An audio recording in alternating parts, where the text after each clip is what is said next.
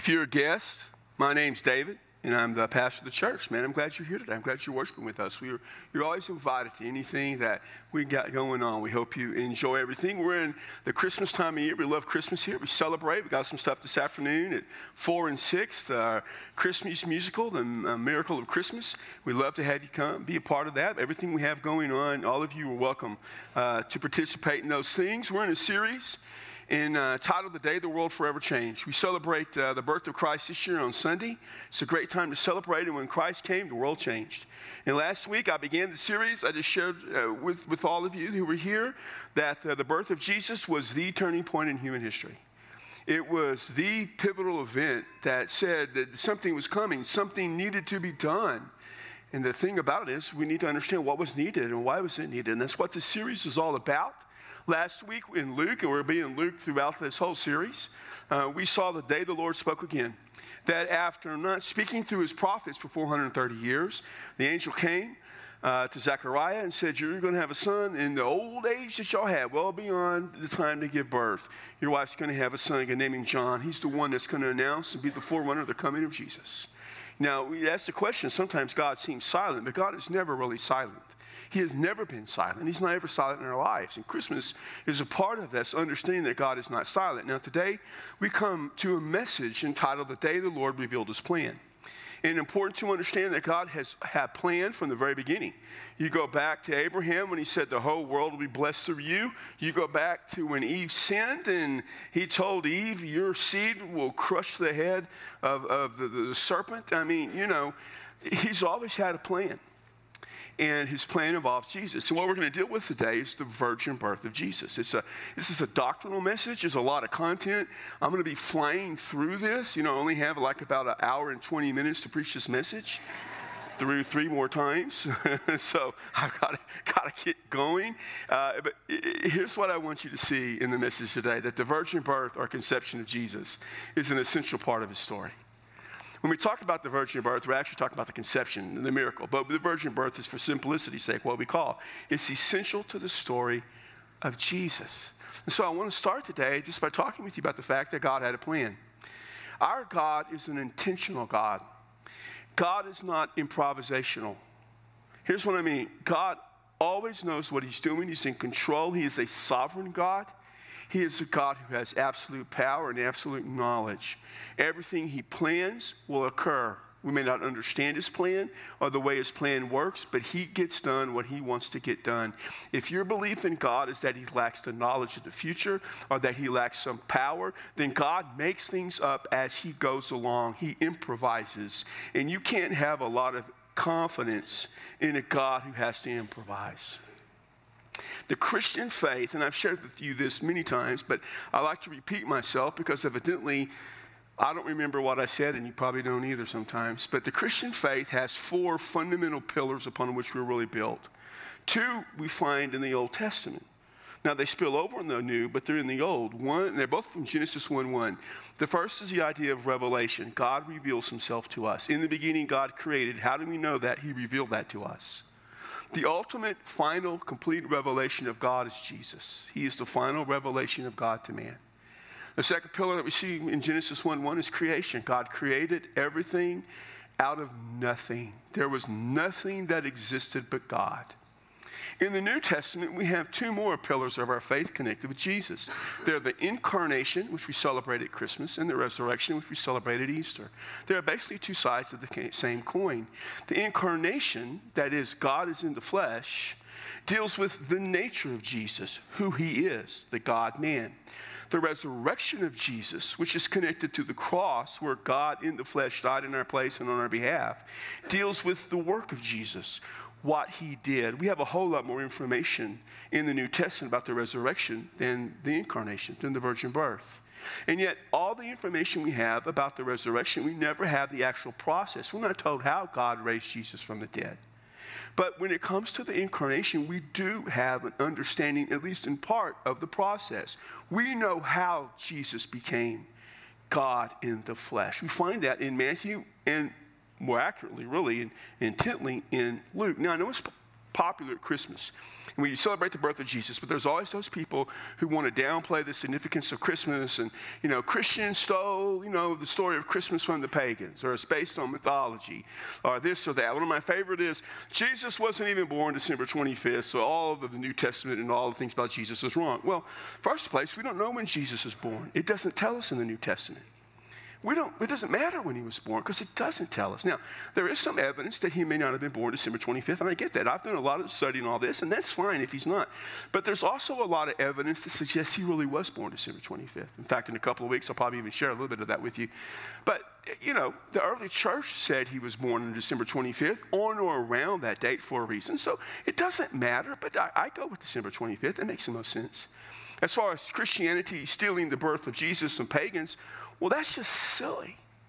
Just because pagans had gods and goddesses created out of their own imagination that exhibited the worst traits they had, including lust and desire and covetousness, just because they did lustful, desirous, even perverted things, it's no connotation, it's no similarity to what we have in the story of the birth of Christ.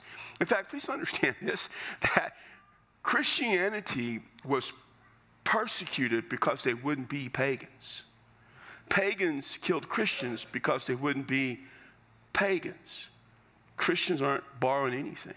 And I get that. Now, whenever someone tells me about Christianity, you know, borrowed from paganism, Saturnalia, all that, I say two words evidence, please. Please give me some evidence.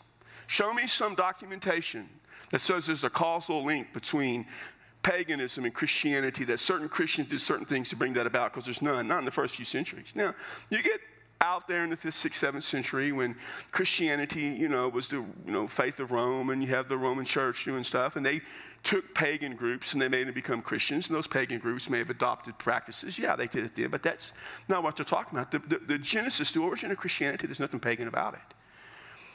And when it comes to the virgin birth, that's even more so. In fact, we know that by you know, the, the first decade of the second century, Ignatius writes about the virgin birth of Jesus. He accepted that. The early creeds all accepted the virgin birth of Christ. Now, sometimes, even within Christianity, there are those who say, well, you know, it's not that important. You know, we don't want to we don't want to cause a problem. We don't want people to not celebrate Christmas. So let's don't make a big deal about the virgin birth. It's only mentioned twice. You know, it's just mentioned in Luke, it's just mentioned in, in, in Matthew. Mark doesn't even mention it. Well, Mark doesn't mention anything about the early part of Christ's life. Mark begins with the ministry of Jesus. John didn't have to write about it because when John wrote, it's been 25 years since Matthew and Luke. He did not need to, but Mark, John does write about the incarnation. He says in John 1 1, in the beginning was the Word. The Word was with God. The Word was God. Verse 14 says the Word became flesh. That's the incarnation, becoming flesh.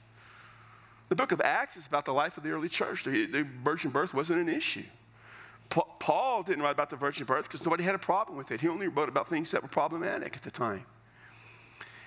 I'm amazed that so many people want to minimize, even within the Christian community, the virgin birth of Jesus. I have people say, well, you know, God could have done it some other way. Well, I'm like, well, how do you know He could have? I mean, you're not exactly God. We're living in rebellion against God. How can we tell God, God, you could do things differently if you wanted? I ask myself this question quite often at Christmas time why do people, why is it so important to minimize the virgin birth? And I can tell you why it's important to minimize the virgin birth because it deals with the miraculous. It deals with doing something supernatural that only God can do. So we come to Luke chapter 1, and we begin verse 26. Now, in the sixth month, the angel Gabriel was sent to God to a city in Galilee called Nazareth, the sixth month of Elizabeth from the past story being pregnant. To a virgin engaged to a man whose name was Joseph of the descendants of David, and the virgin's name was Mary. Notice the emphasis is that the angel went to the virgin. They didn't even give her name yet, but this is important. I want you to get this. It's what Luke's writing about. He says the angel came to a virgin. The virginity matters. She was engaged. Now, engagement was different back then. People get engaged now and break it off. People get engaged. I, there's some couple, some in the church, if this applies to you, don't, don't get mad at me for mentioning this. I just find this mildly humorous. We're going to get married. When? I don't know, in three or four years. Okay, well. Are you engaged? No, but we're sort of committed to being engaged at some point along the way, you know? That may have been some of you. I got engaged when Debbie told me we were engaged, so that's how I know I was engaged. engagement. yeah, there's some truth to that too. Engagement, more than you realize. Engagement back then was, was really a legal process, you know, uh, and it began when they were young. I mean, girls would be 14, 15, guys would be 17, 18. You know, they were kind of a matchmaking deal, though there was some, you know, you know, had to agreement. But, but I can just imagine your 14 year old daughter is, is going to be engaged and she'll be married by she's 15 or 16. And, and there's a lot of you fathers of 14 year old girls saying, oh, please bring that back. no car insurance, no more clothes that I don't like that I have to buy, no more losers showing up at my door. If it hasn't happened, it will. Looking at some of you dads, it's coming. Oh, brother, it's coming. Man, I'm just thinking of my daughter right now, of her life. I'm just, a, it is just like my life is flashing before me and all those memories. They were engaged. And you couldn't separate that engagement legally unless there was a divorce. So that's important. In fact, in Matthew's account, you know, we're told that Matthew was going to put her away privately when he found out that she thought she might be uh, having cheated on him. I mean, that's what it was. It was that important was engagement. And we're told that she was a descendant of David, that Joseph was. We're given his name before Mary's. That means he to be the legal father of Jesus by adoption, just like my daughter. I adopted her, I'm her legal father. He would be considered then of the tribe of David, but he was that way through Mary also. And then we're told her name was Mary. Okay? And so the angel comes in verse 28 and he says this Greetings, favored one. The Lord is with you. Now, the word greeting and the word favored comes from the same basic Greek word. It means grace. It comes from the word grace. And it was a common way in the Greek language of addressing someone, of saying, hey, he says, greetings, grace to you. And he says, You have found grace, grace, favored one, graced one. The grace of God, the thing that we don't deserve. Mary didn't deserve his grace, she didn't earn his grace. He gave that grace to her. He said, the Lord, is, the Lord is with you. And, and the Lord is with you doesn't mean like today we will say someone is with you, like, man, I'm with you, I'm on your side. You know, we use those colloquialisms, I got your back. I saw, I've seen the billboards, you know, God's got your back. I'm like, oh, don't do that. God is holy. He's not come, and God doesn't have our back. God has us, all of us, or He has none of us. He either has you or he doesn't. Have your back. He's not, he's not simply, the God with you doesn't mean God's on your side. I see that. I see sometimes, you know, God's on your side. I don't know that I would say that God's on my side. I'm either on God's side or I'm against God. That's how it works. God is with her. I mean, his presence was with her. I mean, she understood that because verse 29 says this about her. She was perplexed at this, confused and kept wondering, pondering, what kind of salutation, what kind of greeting is this? I've been graced by with God. Now God is with me. And it's just going through her mind. The angel in verse 30 says to her, Do not be afraid, Mary. That's what the angel always says at the Christmas story. Don't be afraid, don't be afraid, don't be afraid. To the John, to Zechariah, to Joseph, to Mary, to whoever he appeared to. For you have, get this, found favor with God. You found the grace of God. That's the word favor is grace. You didn't earn it. You didn't deserve it. You have found it. He has given it to you. I appreciate so much our Catholic friends because, like us as evangelical Christians, they so cling to the virgin birth, that doctrine, and they have such high regards for it. But sometimes they go a little bit over. And the, if some of you came out of the Catholic background, and you know that you know the idea of Hail Mary, full of grace, you know the the, the Hail Mary, the, the Rosary. Hail Mary is kind of even a phrase now. Uh, you know, when your team's playing a football game, and at the end of the half, you know, they may try a desperation play, a pass in the end zone. It's called the Hail Mary. It came out, I believe, in 1975. Dallas Cowboys, Roger Staubach. They're playing Minnesota in a playoff game. They're behind behind. He throws a long pass. Yes, I got that you. That through Drew Pearson. He catches it, scores a touchdown. They ask Roger Staubach about it. He said, I just threw it up and said a Hail Mary. So Catholicism has crept into the life of the Dallas Cowboys. it's okay, because Roger is a saint, even to a Baptist. she was not full of grace to begin with, she didn't possess it. God graced her. And he said this in verse 31 and behold, You will conceive in your womb and bear a son, and you shall name him Jesus, which means the Lord saves. Now, on the face of it, it sounds okay. I'm engaged to Joseph. We're going to get married, and then we're going to have a kid. And every young girl wanted to give birth to the Messiah. I mean, if you were one Jewish girl back then, giving birth to the Messiah was it. Now, you know, you were going to have to be from the house of David, or your husband would be have to be, but that's what you wanted to do. So it just sounds like okay, everything's going to go along pretty normal until you get to verse 32. And he will be great. Just like when John's birth was announced, he will be great in the eyes of God. God's going to use him for great things. He'll be called the Son of the Most High. Now, the phrase Most High refers to God, only God. To be the Son is a title, and it means that the Son represents the character of the Father. This was a way of saying Son of God, or that Jesus would be deity. Whenever you see a reference to Jesus, the title Son of God, it is a reference to the fact that he is deity. It can mean nothing else in their understanding. How they would have understood it meant nothing but deity. And the Lord God will give him the throne of his father David.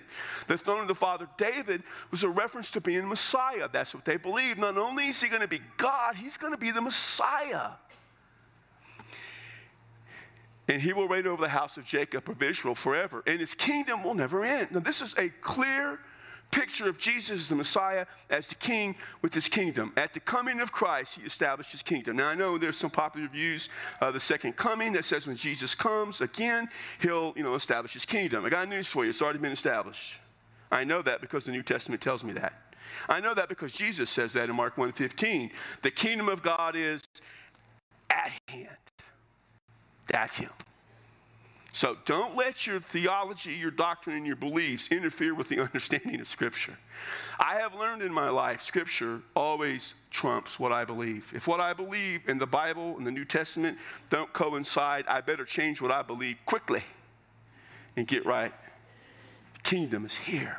And Mary said in verse 34, How can this be? I'm a virgin. I don't get this. Now, some people think that, you know, this may be a, a vow of virginity forever. It doesn't mean that at all. She's just saying she understands that what he's talking about is happening now. A, how can it happen now? I'm a virgin, and B, I have no idea how I can have the Son of the Most High.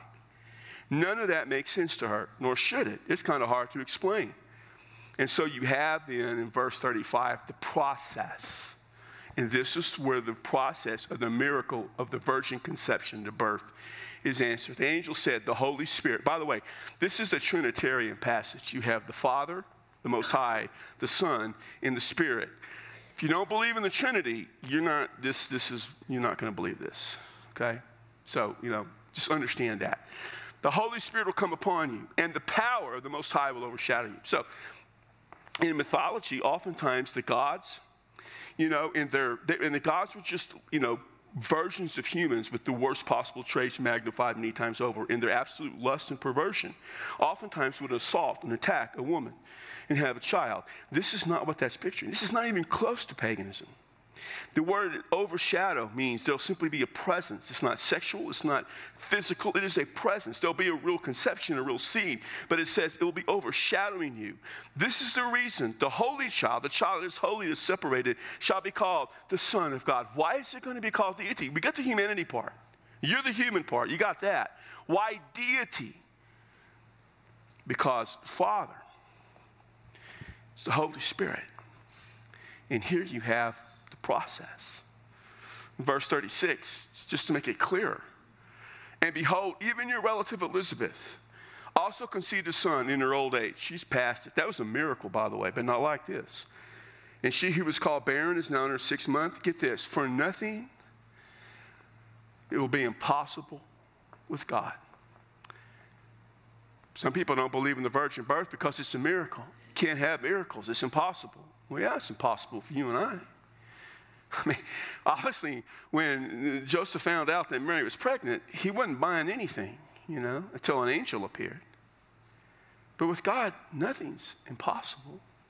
And Mary said, Behold, the bondslave of the Lord may be done to me according to your word. And the angel departed from her. Sometimes as Baptists, because we don't want to be too much like the Catholics, you know, we don't want to give too much credit to Mary, but she was an obedient, virtuous young woman. I will do what the Lord has called me to do. God had a plan. I want you to understand how important this is. The virgin birth of Jesus guarantees the nature of Jesus. He is fully God, fully man. How do I know that? How do I have that guarantee? The virgin birth gives me that guarantee. God telling me the process gives me that guarantee. I can absolutely know for certain if I either believe God or I don't, but I can know for certain because of the virgin birth. Secondly, the virgin birth of Jesus gives the basis and foundation for the incarnation of Jesus. And the incarnation is essential for our salvation. The incarnation, God in the flesh, He goes to the cross and dies in my place and on my behalf and is raised back to life. The nature of that person on the cross is critical. And the virgin birth, guarantees that I can understand that the incarnate one, the one in the flesh, is that one. So it matters. And it matters because it's part of God's plan. Second thing I want to talk to you about today is not just the plan of God, but why the virgin birth matters. Because that's really what is important. When you deal with, with, with the incarnation, it's not enough that said that, that, you know, God was being human. He wasn't simply being human. You have to understand that he became human. He became something he wasn't. God became something he never was. He became flesh. So the process becomes important. Because when you come to Christ and you come to all this, you want to know that that person who walked, if all you have in your mind is, well, he was, you know, he was, he, the, the virgin birth didn't have to happen, just going to have to believe that that dude, that guy, that person was God. Well, how do I, that's what, that's what pagans said. Their gods would take the forms of humans. If you don't have the virgin conception, you become very close to paganism and mythology. If on the other hand, you say, we know, well, the father was really Joseph, but Joseph and Mary, you know, the conceived, and somewhere along the way, God transformed whatever was there. Well, then what you really have is no guarantee that Jesus was fully God. There's no guarantee. You don't know for sure. that the incarnation, the virgin birth, I know for certain. So when someone says, well, you don't have to believe in the virgin birth. God could have done it some other way. I mean, that's doctrinally, theologically kind of suspicious. Why is that important to you? Is it possible that the reason that's important is because you don't want to admit the supernatural, the miraculous? And if you deny the miracle of the virgin birth, well, won't you deny the miracle of the resurrection then? The two go hand in hand. Besides Luke, I mean, Luke was the guy who wrote this was the least likely of the four gospel writers to write this. He was a medical doctor, Colossians 4. My beloved, my friend, the beloved physician Luke, Paul calls him. I mean, listen, doctors don't buy virgin births, right? Any of you, don't raise your hand, but some of you are medical people. Someone comes up to you and says, I'm pregnant, it's a miracle, I'm a virgin, you're not buying it. You know, it's impossible. The only way Luke, because Luke did such a thorough job examining all the evidence, he wouldn't write this if it wasn't absolutely true. And we know that Luke's a credible witness of the life of Jesus because Sir William Ramsay, late in the 19th, early in the 20th century, when people were skeptical about some of the things that Luke wrote, did so much archaeological work that he said the overwhelming evidence is that Luke absolutely was one of the greatest historians of the first century. And today, outside of liberal Christianity, even in the academic world per se, Luke is regarded as a great source of first century material. I mean, we got to have confidence in this being true. With that in mind, we need to understand that the early church accepted that. Irenaeus writes about it. Early in the second century, the early confessions all confessed it. This is a fundamental teaching from the very beginning of the Christian faith. Now, why is that significant? Let me give you four things of why it's significant. First, because God is holy. He only does that which is consistent with his holiness. We have a holy God. To be holy means to be cut, separated to himself, morally perfect. He only does things that are consistent with his holiness, especially when you look at the big picture stuff. So when people say, well, God could have done it some other way, what you're basically saying is that God, holy God, didn't pick the holiest way to do it. He didn't pick the best way. There's something wrong with that. Now, it's one thing to say, you know, God or Jesus could have done something, you know, on a normal basis. For instance, Jesus healed people. I guess it's not normal, but it was normal for him. He, he sometimes he touched people. Sometimes he took spit, put it on the ground, touched their eyes. That's not how I'd want it done, but I'd take it. Sometimes he just spoke. Sometimes they touched him. You can say, well, Jesus could have healed that person some other way. Well, yeah, because he did. You could even argue to some degree that God didn't have to pick Mary. Well, of course, God didn't have to pick Mary. It was an act of grace. If it was an act of grace, he didn't have to pick her. But when you come to the process to say God could have done it some other way, no, no, no. God had to do it consistent with his holiness. Now, understand though that belief in the virgin birth is not required in order to become a follower of Jesus. You don't have to believe in the virgin birth to become a Christian. We don't teach or preach that. When I share Jesus with someone, rarely do I talk about the virgin birth. Paul said, if you confess with your mouth Jesus is Lord and believe in your heart God raised him from the dead, you're saved. He didn't say believe in your heart in the virgin birth. So you don't have to believe in order to become a Christian, but once you believe, you are a Christian, you probably should believe it. In fact, I would say this while it is not impossible to be a follower of Jesus and still deny the virgin birth, it's improbable. If someone comes up to me and says, You know, I'm a Christian, I just don't believe in the virgin birth, I doubt it. I'm not going to really believe you're a Christian. Because the only possible reason you would not believe in the virgin birth is because you can't accept the miraculous and the supernatural. And if you can't accept it at the virgin birth, you can't accept it at the resurrection, and you've got a real problem.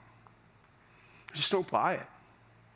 I've never met someone who falls in that category. If you come up and say, Well, I fall in that category, you understand what I'm fixing to say to you, right? Hello, my pagan friend. You're welcome to come here and give money, but I don't think you're a follower of Jesus. Fourth thing is this the resurrection of Jesus gives credibility to the virgin birth because there's so much information about the resurrection of Christ. And think about it. Every year I preach about the resurrection at length several times, and one of the things I talk about is the factual basis. I go into that great detail, the factual basis of the resurrection, because the evidence for the resurrection, which is miraculous, is so overwhelming.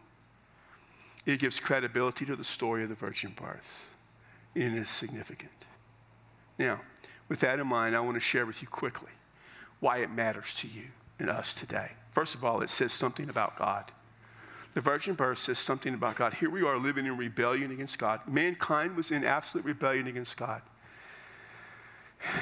And man did not deserve it, but in the absolute grace of God, and only by his grace, and because he loved us, with all intentionality and purpose, God sent Jesus into this world to die on a cross for our sins, to be raised back to life. And to guarantee that, He sent Him via the incarnation. It says an awful lot about God. One of the things it says about God is this that God really wants a relationship, us to have a relationship with Him. God really wants us in a relationship with Him. I mean, God doesn't need us, we need Him. But we've rebelled against Him, and yet God still sent Jesus. It's amazing to think about that at Christmas.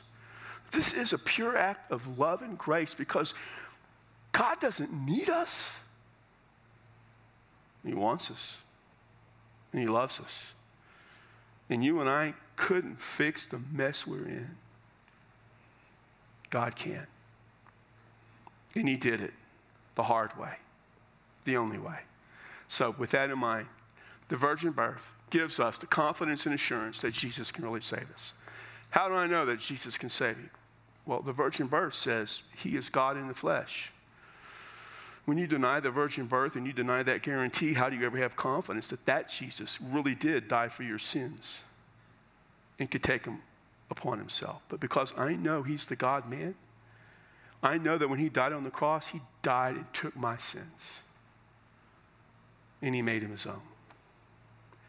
And I have confidence in that. God had a plan from the very beginning. That plan was Jesus. As I said from the beginning, the virgin birth or conception of Jesus Christ is essential to his story, and his story is essential to my story. Because I can't come to faith without Christ. I need his story in my life. I want you to believe in the virgin birth and know it's true. I really do. But I also want you to put your faith and believe in Jesus. I want you to put your faith in Jesus Christ as the Lord of your life who died for you and came back to life. And you can do that because of who he is. Because he is God in the flesh. And I want you to have faith in him and to trust him.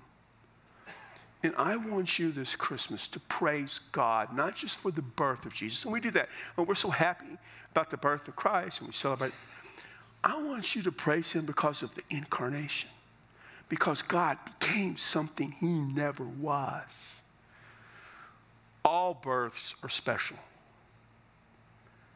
but this is different. This is the purest of all miracles. It is God becoming flesh.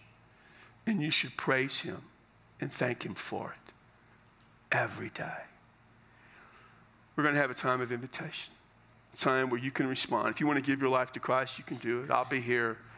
One of the other guys will be here. I think one of our gals will be up here for you ladies if you'd rather be with another woman to talk to her. If you want to pray with us, pray for someone, pray for you, pray for your loved ones, pray that they come to Christ. You want to praise God for the way He's working in your life. If you want to join the church, you can. Whatever you want to do. And you don't have to come forward to respond. You can respond right where you are. But here's what I want to be sure that you do today. I want you to leave this place today with the absolute confidence that Jesus is fully God, fully man, and he came for you.